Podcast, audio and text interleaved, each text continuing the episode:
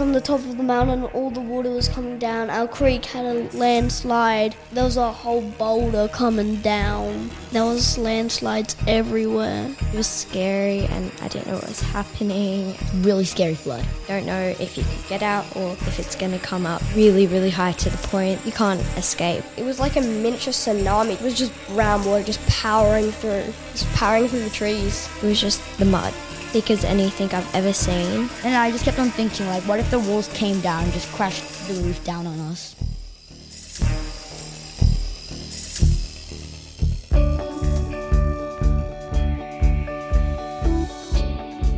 You're listening to the Young Legends podcast. You're here with Carlin. I'm Cleo. Hi, I am Liam. I'm Layla. Jesse. And Lucien. My name is Leah Banglos. Hi, my name is Cosmo. And I'm Oscar. My name is Timothy. Hi, I'm Eden. And I'm Pax. Hi, my name's Frida. I'm Natse Ossa Zero. And I'm Raw. And you're, you're listening to 2022 Flood Story, Young Legends Perspective, Grade 5 and 6, Main Arm School.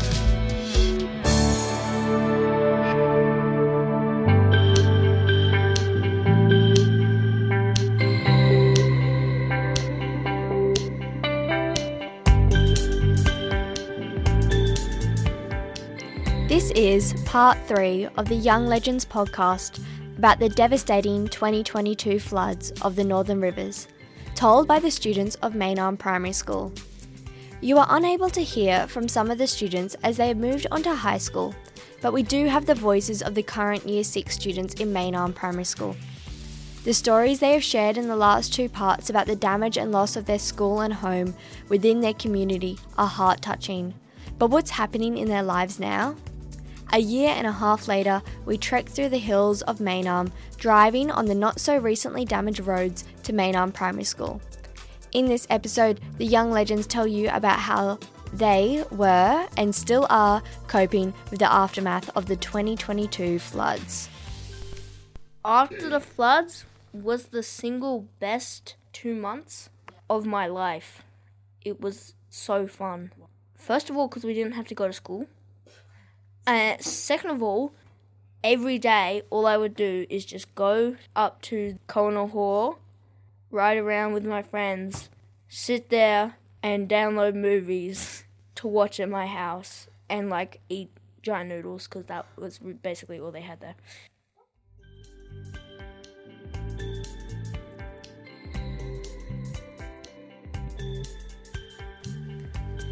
Being back at the school after being displaced and situated at Durrumbul School for a period of time was absolutely thrilling for all the students. New classroom furniture, sports equipment, and a revamped classroom were only some of the many positive changes to their devastated school. Let's see what they have to say as they welcome us into their school. We got a new library. There's a lot of construction workers building new buildings. Classroom has been changed a bit. Can you describe what it's like to be back at school? Nice because it was getting a bit not like fun sitting in a classroom with another two classes at this other school. It was like cramped. And can you tell me about some of the changes that maybe have made improvements to your school here? We got more couches and they're comfy. And we've got pillows to sit on the ground now. Well, we got our entire 5-6 classroom like redone and it's like really good now. Like we've got all new furniture and stuff. The whole classroom is like rebuilt and stuff, so it's really good. In Sport Shed, we got a bunch of new equipment, which is really good because all of it got wiped out during the floods and then we had nothing. So then teachers ordered like a bunch of badminton and wheelie gigs, which is really weird. And stilts, which is good for little kids. I do like the, the couches, like Lushan said. The tables, they're not like drawn on if you look underneath. On the whole, you're happy to be back at the school? Definitely. It's a lot better than Durrumbul where we were at. But the one bad thing is that there's always workers outside with like those jackhammer things and hammers. Yeah. yeah, but it's a lot nice having a new classroom. The old classroom smelt a bit weird. The Main Arm kids help with the cleanup of their school. While doing so, they found a stinky creature in their historical library. After the flood, the library was destroyed and mold was like beginning to grow on the outside. We didn't want to lose any of the books, so we started moving them. We did that all day, a couple of us. I think it was Jesse, Carlin, Liam, me, and Pax. And everyone else started moving them, and I had to get the books and pile them, and then they grabbed them and moved them, and I had to stand in there all day smelling a dead rat that was in there. Oh, the rat. So we had to bring like the small bookshelves, boxes, whatever it's called, and then we had to bring it up to the new library. And Colin said like, "What's that smell?" And I was like, "What smell?" And I started like, I started like sniff around, and then I smelled like a dead smell, like like a dead rat smell.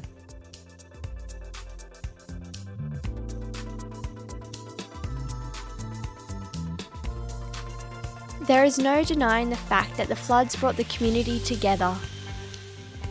With Kohinur Hall being the meeting place for all Main Arm um, affected residents who needed food and shelter, as well as a place for people's devastating stories to be shared.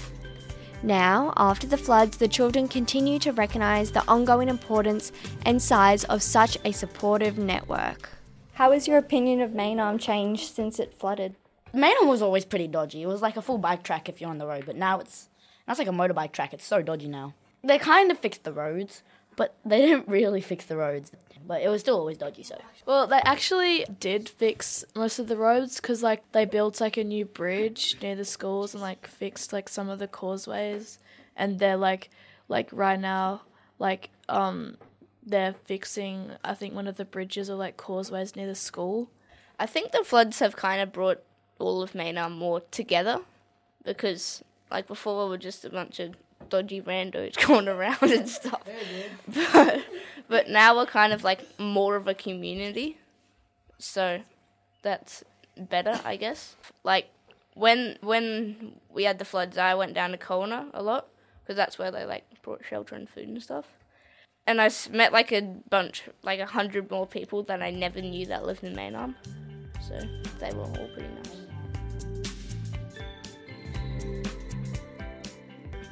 The students share their stories of how their friends from Main Arm had to move out of the community due to their houses still being unlivable. Do you know anyone who's had to move away from their house? Yeah, one of my friends who moved away, his name is Nutse, and he's in year seven in high school. And he had to move to Ocean Shores because his house got flooded, and he's still staying there now. Yeah, uh, my friend Manu, he had to go to different Airbnbs. It's not just people that you need to worry about when it rains. What about our furry, feathered, and four legged friends? A year and a half later, the children tell us how to safely look after our pets when it rains, knowing what they know now. Whenever it rains, like I have a lot of guinea pigs and one cat. She's an inside cat. And whenever it rains, like we have to move them like under shelter so they don't like drown in the water or whatever. Is that because you're scared of it flooding again and scared of them washing away down the stream? Yeah, yeah, that kind of. And also just like, you know, to protect them. Well, my two dogs survived. I had six, and then five of them just died straight after the floods. Just died. You had six what? Chickens. Chickens. Do you have any left? Used to. One just ran off in the middle of the night and never came back. I would do. Here comes an unexpected answer to a question that we thought would be loaded with emotions. Because within the year and a half after the floods, many people experienced anxiety at the sound of rain. But apparently, not everyone. Can you explain to me what happens when it rains and how you feel? Happy when it rains. I'm guessing that all the other kids in this room feel the same because they know if it floods, we don't have to go to school.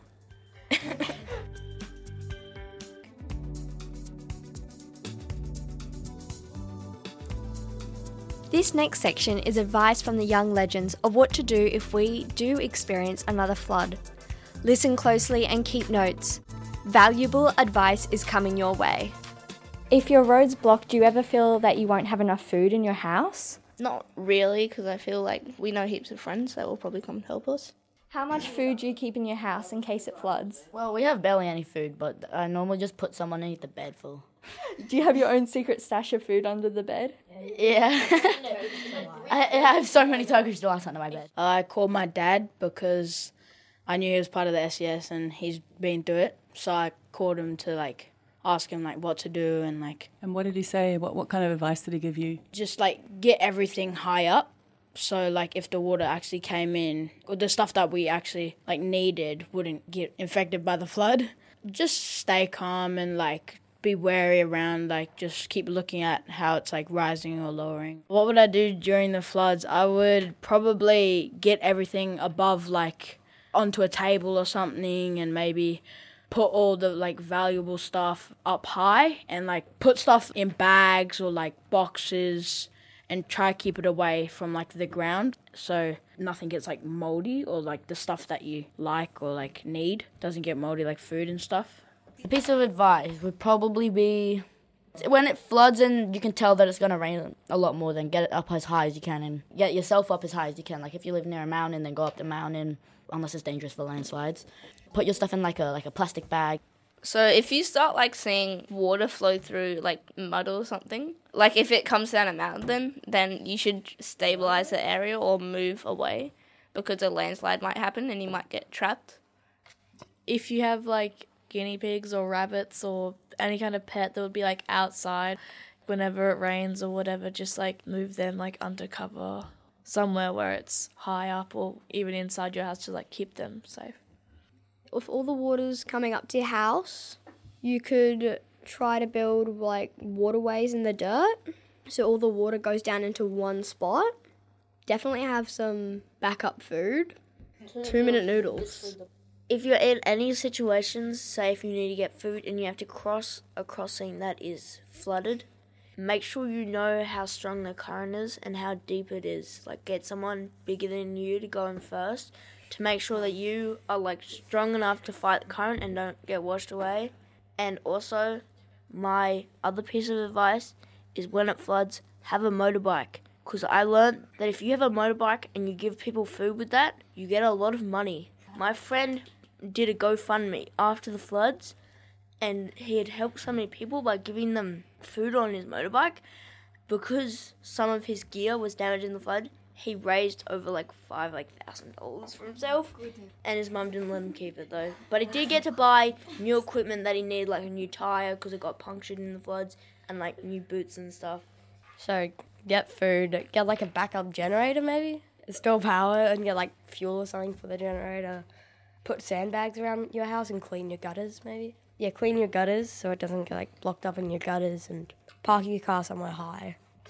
Make sure all the water goes to the gutters on the side of the road, otherwise, it could create a huge hole in the road and then nobody could go through and your road would get really bad and might wreck your car.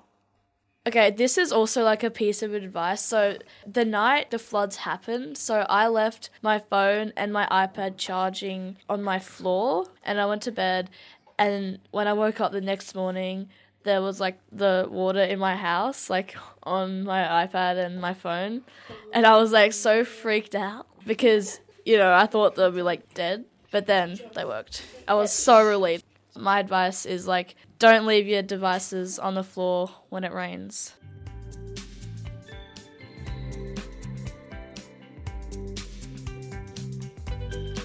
We'll have one final word from our young legend Pax about his interesting flood story. Why would you choose to live here, Pax? Because it's just a good place with a good school and good people.